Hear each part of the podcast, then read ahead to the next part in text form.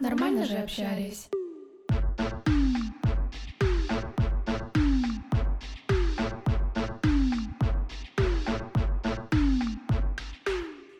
Всем привет! Меня зовут Оля Микитась, и это подкаст «Нормально же общались». Это шестой сезон подкаста, и, как вы понимаете, он будет не похож на все предыдущие. Некоторые эпизоды подкаста я записала еще до событий 24 февраля. В них не было боли, в них не было слез, в них не было тревоги, в них была жизнь, и в них было много хорошего.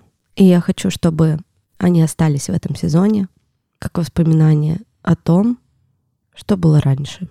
Но также я должна сделать эпизоды, которые мы записали уже после 24 февраля. Некоторые из них дались мне очень непросто.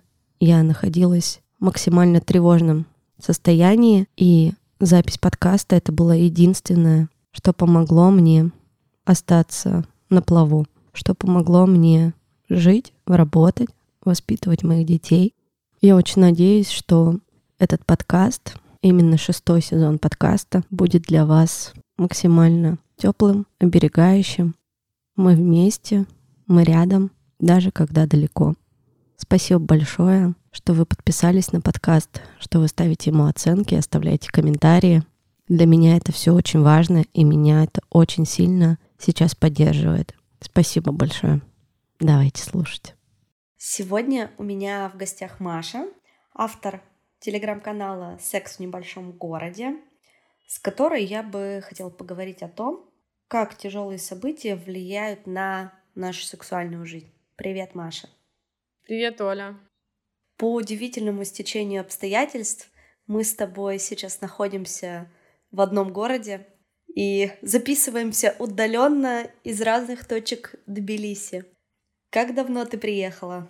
Почти месяц назад, вот через пять дней будет месяц. Я сейчас подумала, что, наверное, возможно, технически легче было бы, если бы мы просто встретились, раз мы в одном городе. Ну, уже как бы хорошая мысля приходит опосля, как говорится. Я приехала две недели назад, и вот буквально три или четыре дня только переехала в свою квартиру со своей семьей. И пока еще нахожусь в таком состоянии непонятном. Быт толком не устроен, мебели тоже толком нет, и вот все какие-то вот эти вот недоделки, я нахожусь в таком состоянии не очень стабильном. Знаешь, о чем хотела еще с тобой поговорить? У тебя написано в телеграм-канале, что ты называешь себя Тиндереллой. Защитила диплом по Тиндеру. Расскажи про это поподробней. Это тема, которая неизбежно всплывает в любом моем интервью. Я действительно написала диплом по Тиндеру. Просто этому диплому скоро вот через пару лет будет 10 лет. И он уже, ну, как бы не то чтобы там супер-пупер актуальный, каким он был на момент, когда я начинала вести блог. То есть я защитила диплом в шестнадцатом году, блог я начала в восемнадцатом. И на тот момент я была, в принципе, единственным человеком, который мог научно объяснить, что происходит в Тиндере, как бы, и как-то обосновать свою позицию, кроме как «Ой, ха-ха, я сходила на свидание, вот. И плюс к этому у меня, типа, был огромный опыт свиданий и в процессе написания дипломной работы, и в принципе по жизни, потому что так получилось. Все люди занимаются чем-то своим, я люблю ходить на свидания. А, вот. И интересно то, что как бы последний год я была в долгих плюс-минус моногамных отношениях, и я много размышляла над тем, что я, наверное, уже больше не Тиндерелла, потому что мои подписчики ждали, когда же вернется все-таки контент про свидание, когда Маша ходит на свидание и что-то там рассказывает интересное, смешное. Он все никак не возвращался.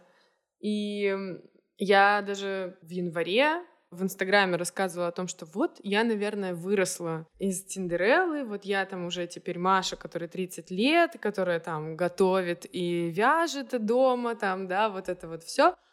Но буквально за три дня до начала войны мы расстались с моим партнером, и вот я в Тбилиси, каждый день хожу на свидания, и все вернулось, кроме какого-то внутреннего желания и разрешения писать об этом, потому что все равно чувствуешь какой-то ступор в смысле я сейчас буду рассказывать про то, как я сходила на свидание, когда люди сидят в бомбоубежище. Ну, типа, вот такая история получилась.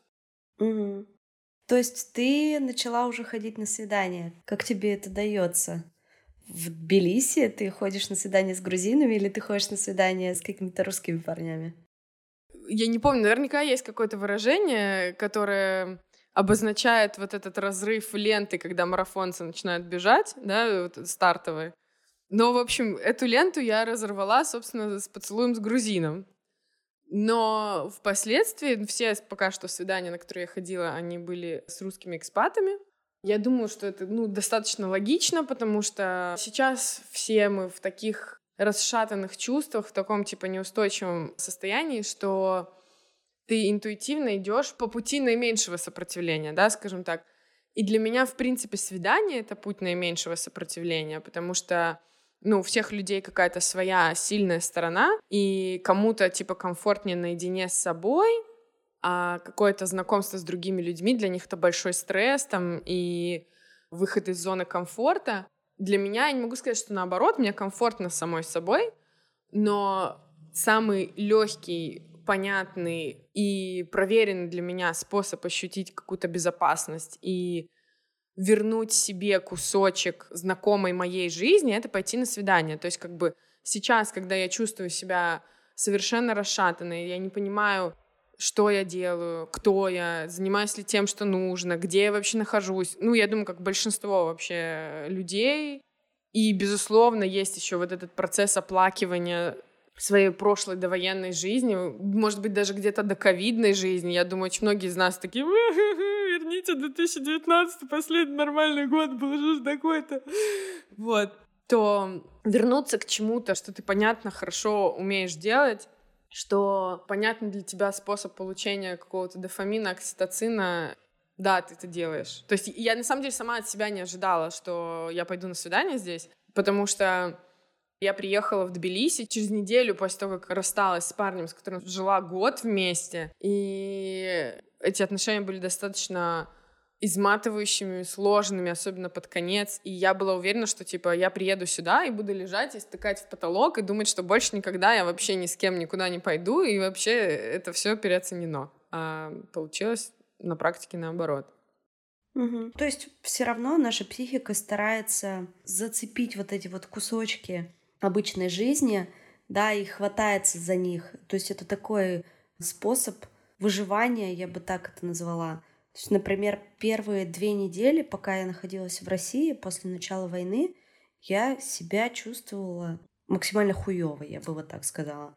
Я не могла есть, я не могла пить, я ходила в одной и той же одежде, просто нон-стоп ходила в черной толстовке, один раз только там переоделась. В предыдущих выпусках подкаста, когда мы там записывали эпизод с моей хорошей знакомой стилистом, я даже сказала, что я на секунду себя поймала на мысли тогда, а я когда вообще мылась последний раз? То есть не то, чтобы вообще даже думать о каких-то других вещах, о работе.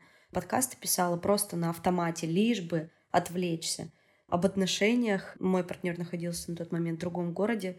Типа, я вообще даже не думала. То есть у меня какой-то... При том, что у меня есть двое маленьких детей, и мне нужно было как-то хотя бы себя держать в руках ради них. Но это, по сути, наверное, единственное, что мне помогло, это осознание, что у меня есть дети, и что им нужна хоть какая-то более-менее живая мама, которая будет им готовить и укладывать их спать.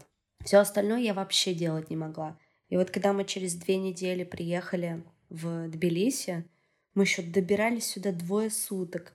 Сначала из Екатеринбурга до Москвы, потом у нас рейс еще задерживали на полдня, мы потом летели в Ереван, потом из Еревана ехали в Тбилиси. Короче, двое суток прошло, мы приехали сюда, и, я почувствовала себя, вот знаешь, у меня такое было ощущение, что я вышла из этой маршрутки, мы доехали до тех апартаментов, где мы жили, и я прям легла и поняла, что я как будто бы выдохнула, мне чуть-чуть стало легче. И уже такое состояние после этого было, что я могу хотя бы дышать, я могу что-то делать, мне хочется хотя бы улыбаться, и заниматься какими-то делами, там, возвращаться постепенно к работе. И да, о чем наш в первую очередь выпуск, это о том, что мне хочется какой-то близости, тепла, и мне хочется отношений, да, у меня есть постоянный партнер, и я бы не сказала, что я нахожусь в таком же состоянии, как, например, находилась вообще до этих событий, что мне постоянно хочется обниматься, мне постоянно хочется находиться рядом, мне постоянно хочется заниматься сексом. Нет. Я поняла, что у меня немножко сместился фокус, и мне больше хочется каких-то таких теплых прикосновений, долгих разговоров. И я заметила, когда разговаривала с своими знакомыми, друзьями об этом, что у многих сместился фокус именно с секса больше в какое-то теплое общение. Ты вот э, по себе заметила или по своему окружению с кем-то разговаривала об этом? Мне сложно отслеживать, где какие компоненты повлияли больше, потому что еще до войны у меня были проблемы с либидо, потому что я на антидепрессантах, и плюс у меня были очень тяжелые эти отношения, особенно ближе к расставанию, то есть как бы у нас не было секса вообще в последний месяц, и до этого, типа, у меня пропадало желание, и с этим было все достаточно напряжено, и я была уверена, когда я приехала в Тбилиси, что я очень долго не захочу секса, что я очень долго не захочу близости с кем-то, но сначала у меня была идея фикс о том, что мне нужно чувствовать себя вместе с кем-то, что я не одна. Поэтому в первую же неделю в Тбилиси, то есть как бы я приехала, получается, во вторник сюда, 1 марта, ну, то есть в ночь на вторник, 1 марта, а уже в субботу я провела первый кадл пати здесь. Причем, типа, это была совершенно спонтанная идея. У меня, в отличие от тебя, получилось достаточно наоборот. То есть с начала войны я была в каком-то состоянии между, с одной стороны, ступором и невозможностью что-то делать, а с другой стороны абсолютной мобилизацией, пониманием, вот я сейчас должна делать то, что я должна делать, а потом я об этом подумаю. Это началось с того момента, как мы расстались, потому что я думала, что, ну окей, меня больше ничего не держит в Москве, я могу уехать, и я впадала вот в этот ступор, мне сейчас надо съезжать в другую квартиру или собирать вещи и уезжать из России, как бы что мне делать? И с каждым днем накал нарастал, и в четверг, когда объявили войну, я поняла, что все, ну как бы здесь оставаться дольше невозможно. В пятницу взяла билеты, собирала вещи, и я все это делала достаточно на автомате. То есть мне нужно собрать вещи, мне нужно попрощаться с друзьями, на-на-на-на-на. И когда я приехала в Тбилиси, еще первую неделю я была вот в этом состоянии мобилизации. А когда оно меня начало отпускать, у меня не было ощущения облегчения. У меня было, наоборот, ощущение того, что на меня накатило, как будто я себе не позволяла расклеиться, там, плакать или еще что-то.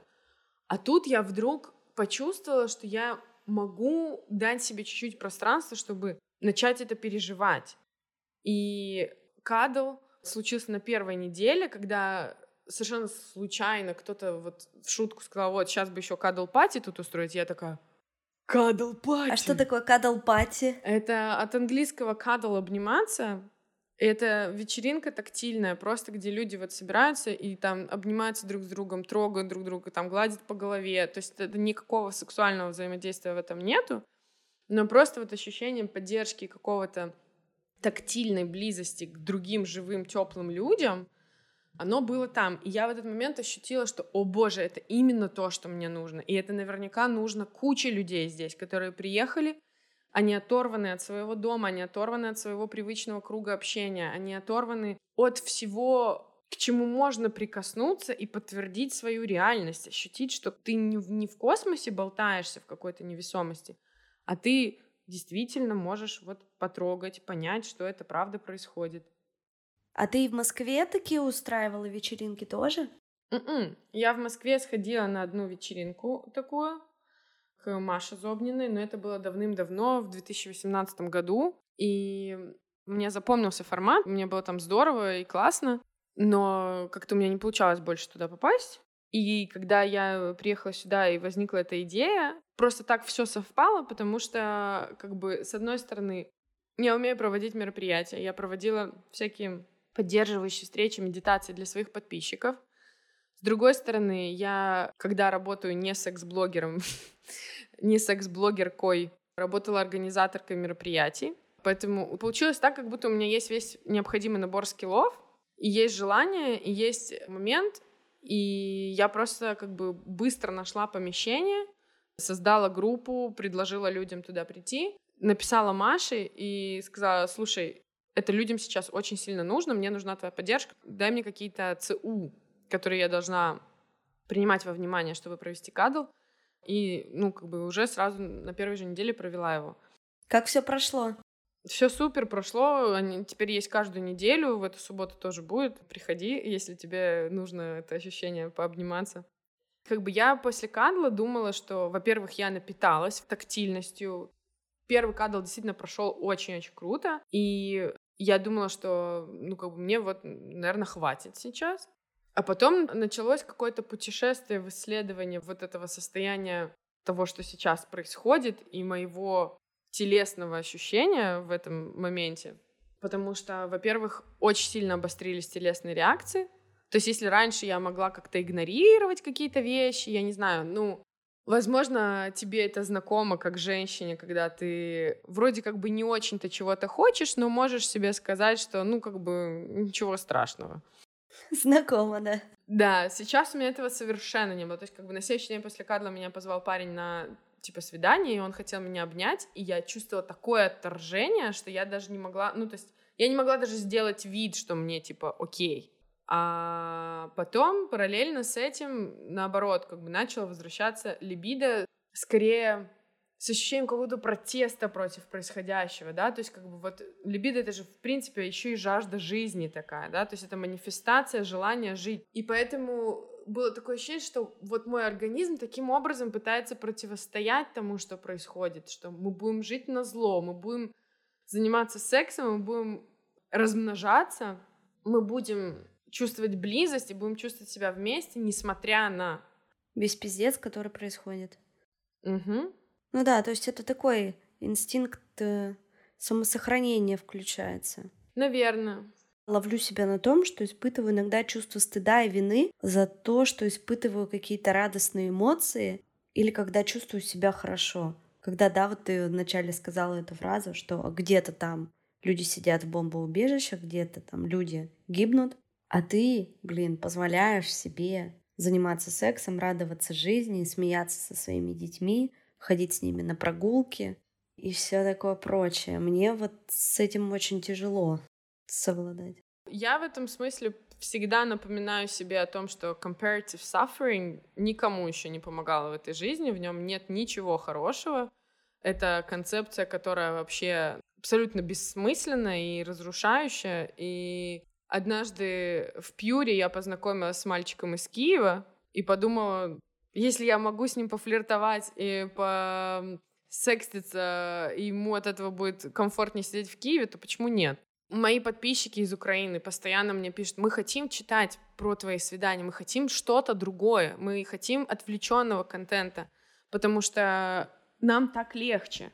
И никто не в состоянии находиться 24 на 7 в состоянии стресса, оплакивания, переживания, Особенно учитывая, что ты ну, ничего особенно не можешь сделать. Люди, которые сейчас находятся в Украине, им довольно понятно, что они должны делать. Они должны спастись, да, то есть как бы они изо всех сил пытаются спасаться, они пытаются спасти свою жизнь, свою страну, предпринимать какие-то действия для этого. А мы, находясь здесь, и под мы я не имею в виду русских, я имею в виду, в принципе, также грузинов, там, я себя считаю, как бы ощущаю израильтянкой, да, мы чувствуем дикую растерянность, потому что, ну хорошо, мы можем пойти на митинг, хорошо, мы можем пойти собрать лекарства, мы можем пойти собрать гуманитарную помощь, ну хорошо, но это занимает, ну, несколько часов в день, несколько часов в неделю, а все остальные часы, что ты должен делать? Ты не понимаешь, что ты должен делать. И я думаю, что от того, что я не буду заниматься сексом. Никому от этого не станет лучше и легче. Я не произвожу какой-то обмен, что типа вот я не буду заниматься сексом, и за это бомба не упадет на жилой дом. Это же не так работает. Когда я была маленькая, причем я помню очень хорошо, это такая немножко отвлеченная история. Я помню, мы ехали с моей мамой в Крым. Он был украинским, когда я была маленькая. И я боялась, что нас могут не пропустить на границе, потому что у меня то ли не было папиного разрешения на выезд, то ли оно было просроченное, что-то такое. И вот мы с мамой едем в этом автобусе в Украину, и у меня дико болит голова, потому что я, там, по-моему, не пила достаточно воды или что-то такое.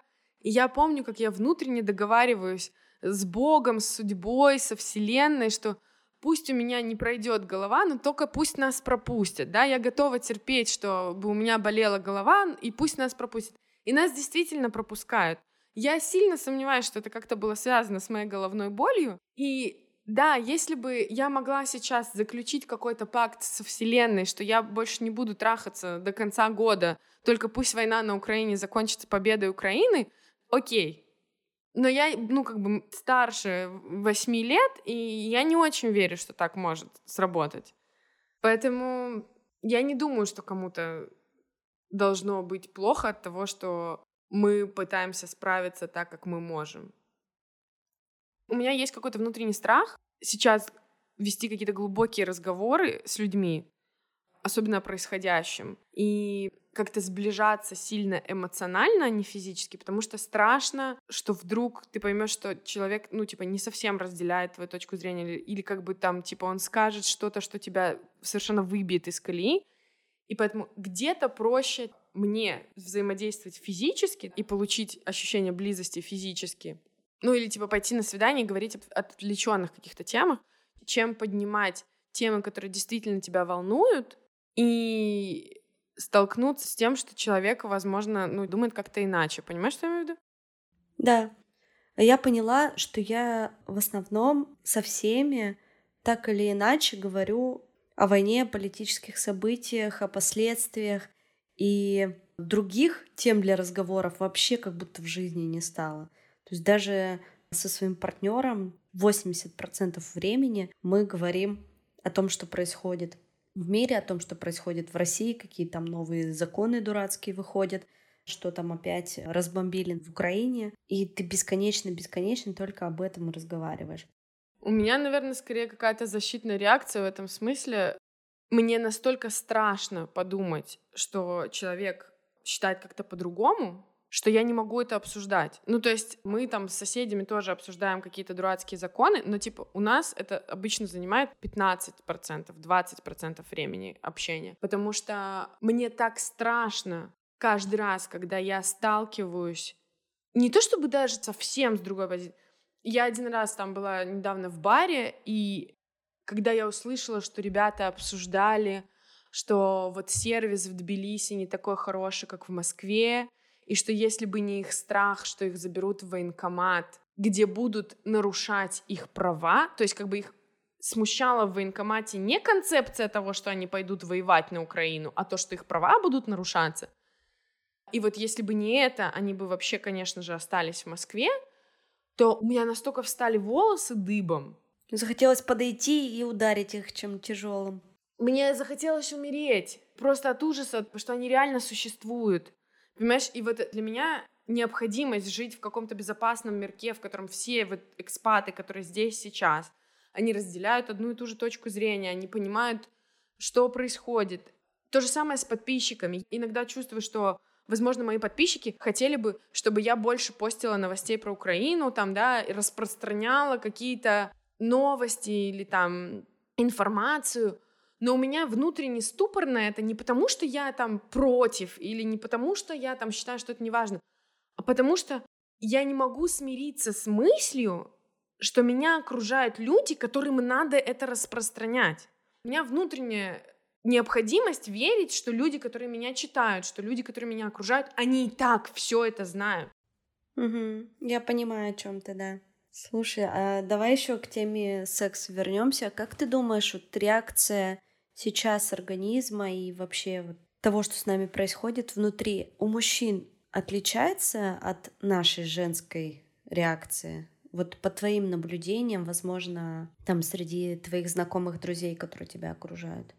Не знаю, я могу сказать какие-то свои наблюдения, например, касательно того, что я видела в Пьюре.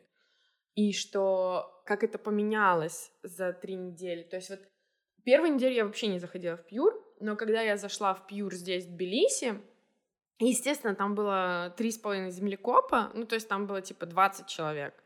Но не сравнится с Москвой, да? Когда в Москве в Пьюр заходишь, там тысячи людей. Абсолютно большинство из них, естественно, русские были. И было ощущение, особенно вот в тот первый раз, когда я зашла, как будто бы сюда перебрались все адекватные. Когда ты заходишь в Пьюр в Москве месяц назад, то там все сообщения типа 19,5 сантиметров здесь по теме приложения. Ну, типа вот такое. И это еще самый нормальный как бы вариант. А... Я знаю, я сидела на Пьюре. Вот. А, а здесь, когда я зашла в первый раз, ребята писали, я просто хочу обняться. Я просто хочу встретиться и побыть рядом. Давай поговорим. То есть вообще не было никаких там типа размеров членов. Давай просто побудем вместе. Вот, вот такие были все объявления. Сейчас, конечно, как будто бы начался приток вот, вот этого смрада. Я как-то я не хочу как-то характеризовать этих людей, потому что все справляются как могут, но мое субъективное, конечно, да, что меня это очень сильно отталкивает. Я совершенно не понимаю людей, которые там сейчас пишут размеры своего члена, as if it matters. Но это, опять же, мое субъективное, э, не такой дисклеймер.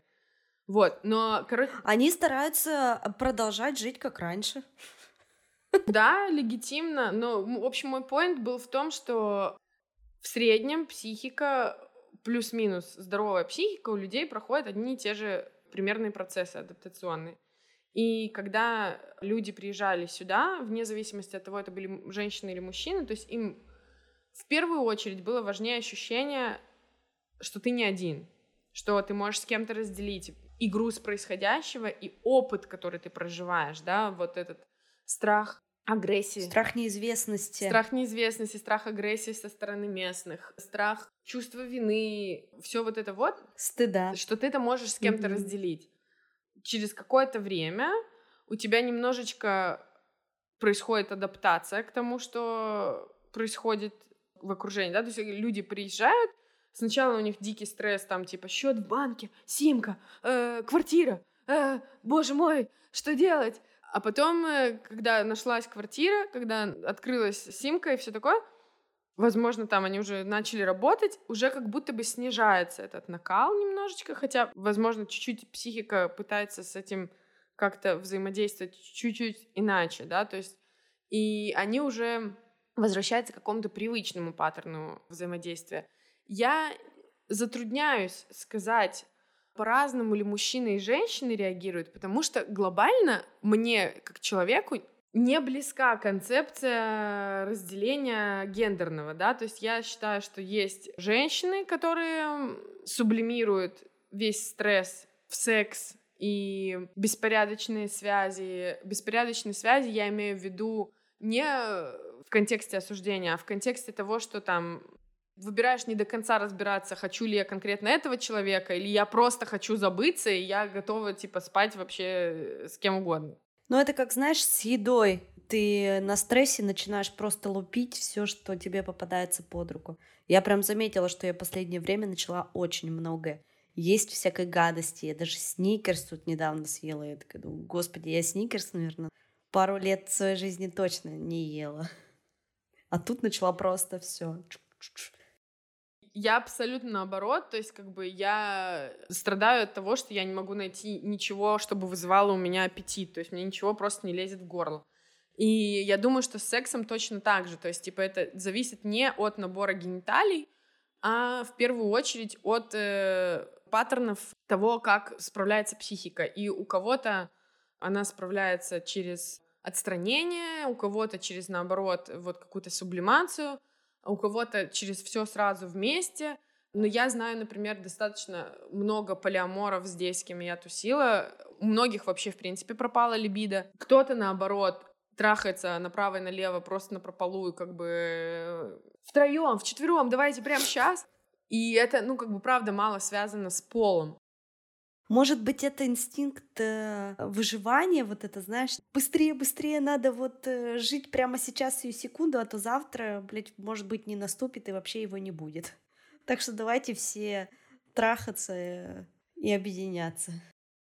На самом деле это интересно, и я пытаюсь про это думать последние несколько недель, потому что мне правда интересно, как это объясняется с какой-то научной точки зрения, потому что, с одной стороны, в ситуации стресса организм хочет размножаться, потому что мы не знаем, кто из потомства выживет, значит, нужно производить как можно больше потомства, чтобы обеспечить какой-то шанс передачи генов. А мозг тебе говорит, какое размножение, рубль падает, продукты дорожают, сахара в магазине нет. Это такая жиза, просто ты не представляешь. То есть как бы я сейчас чувствую, что одна часть меня говорит, о боже, Маша, тебе 30, надо уже найти мужика, потому что, а вдруг ты хочешь детей, а вдруг ты хочешь нескольких детей, а надо уже сейчас заниматься этим, а другая часть меня, дети? Мать, ты видела, что происходит на улице? Какие дети? Ты хочешь реально рожать детей вот в это? М-м. Нет. И у тебя все время такой конфликт рационального и какого-то инстинктивного. Это очень любопытно, на мой взгляд, э, как это объясняет биология. Думаю, надо посмотреть все как у зверей. Наверняка э, она что-нибудь про это говорила. Ну вот у меня двое детей, э, там старшей дочке 9 лет, младшей 5. И я иногда думаю, ну, очень хорошо, что там в 32 года у меня уже есть двое детей, я такая молодая мама, все, теперь я живу, блядь, свое удовольствие.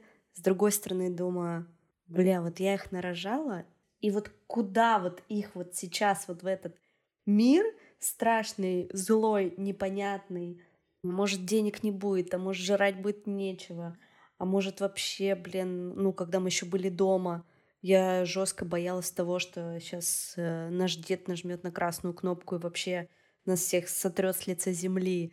Короче, ты такой, ну ладно, вроде как бы они уже есть, выбор делать не надо, просто приходится работать с тем, что есть.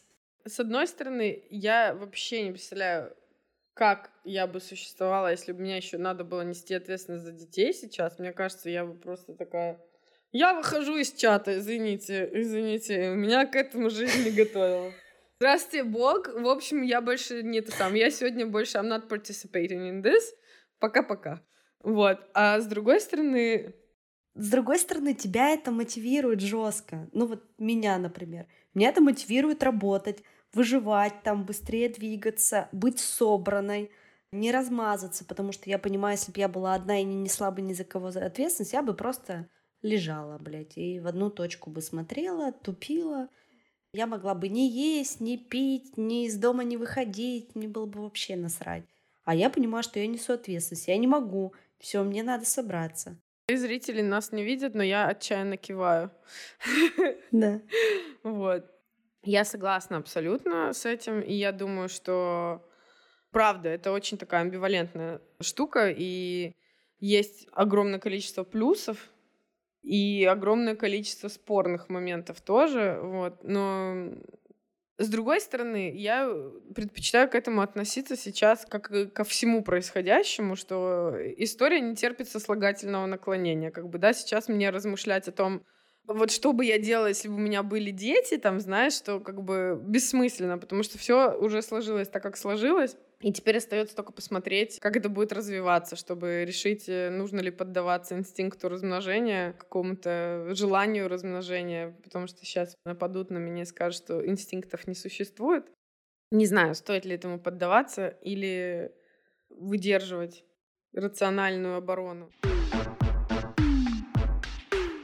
В своем подкасте я часто поднимаю тему психологии и приглашаю экспертов. Для меня важно, чтобы психологическое образование было понятным и доступным.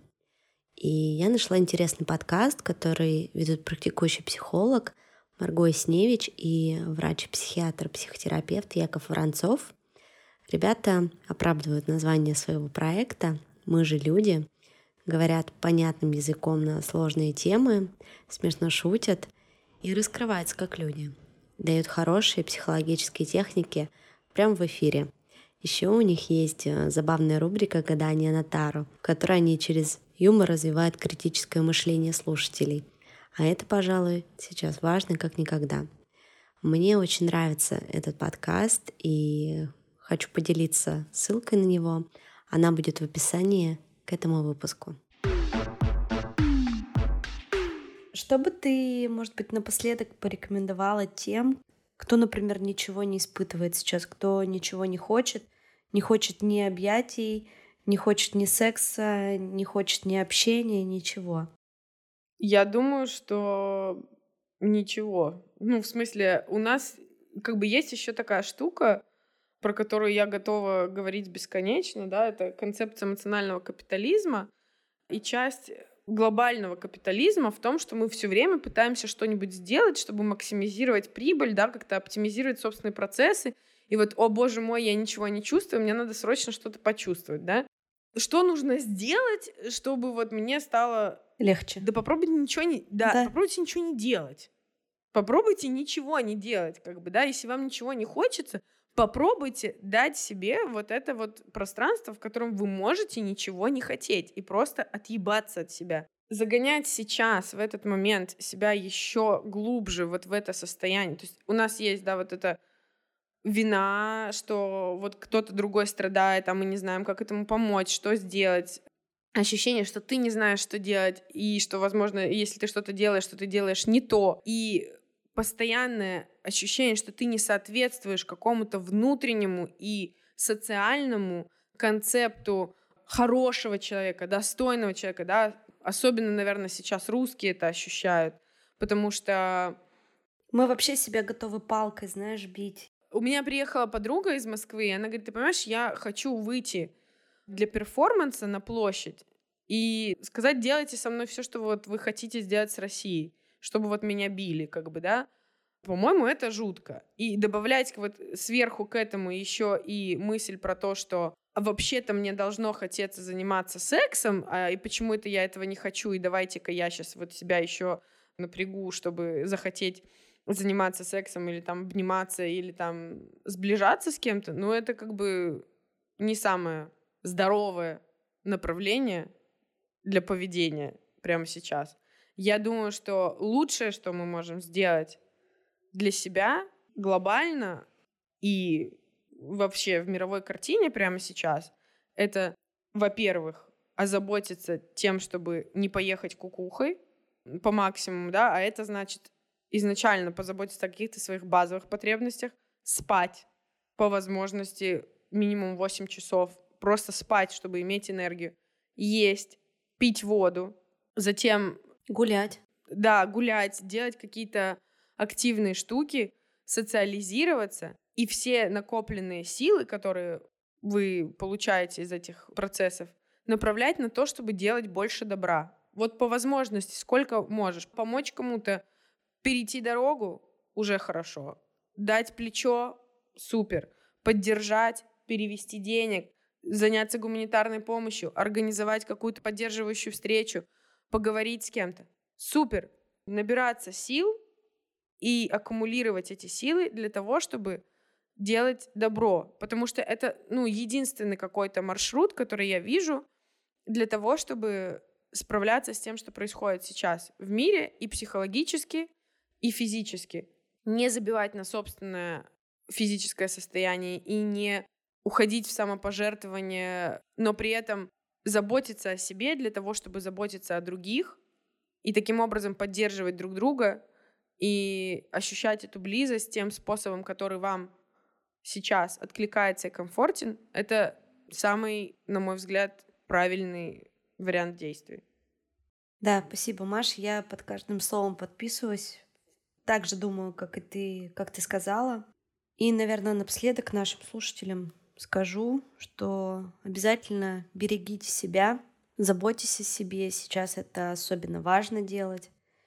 И как только вы позаботитесь о себе, наденете маску на себя, да, потом на ваших ближних, на ваших детей, например, в моем случае, то все от этого только выиграют.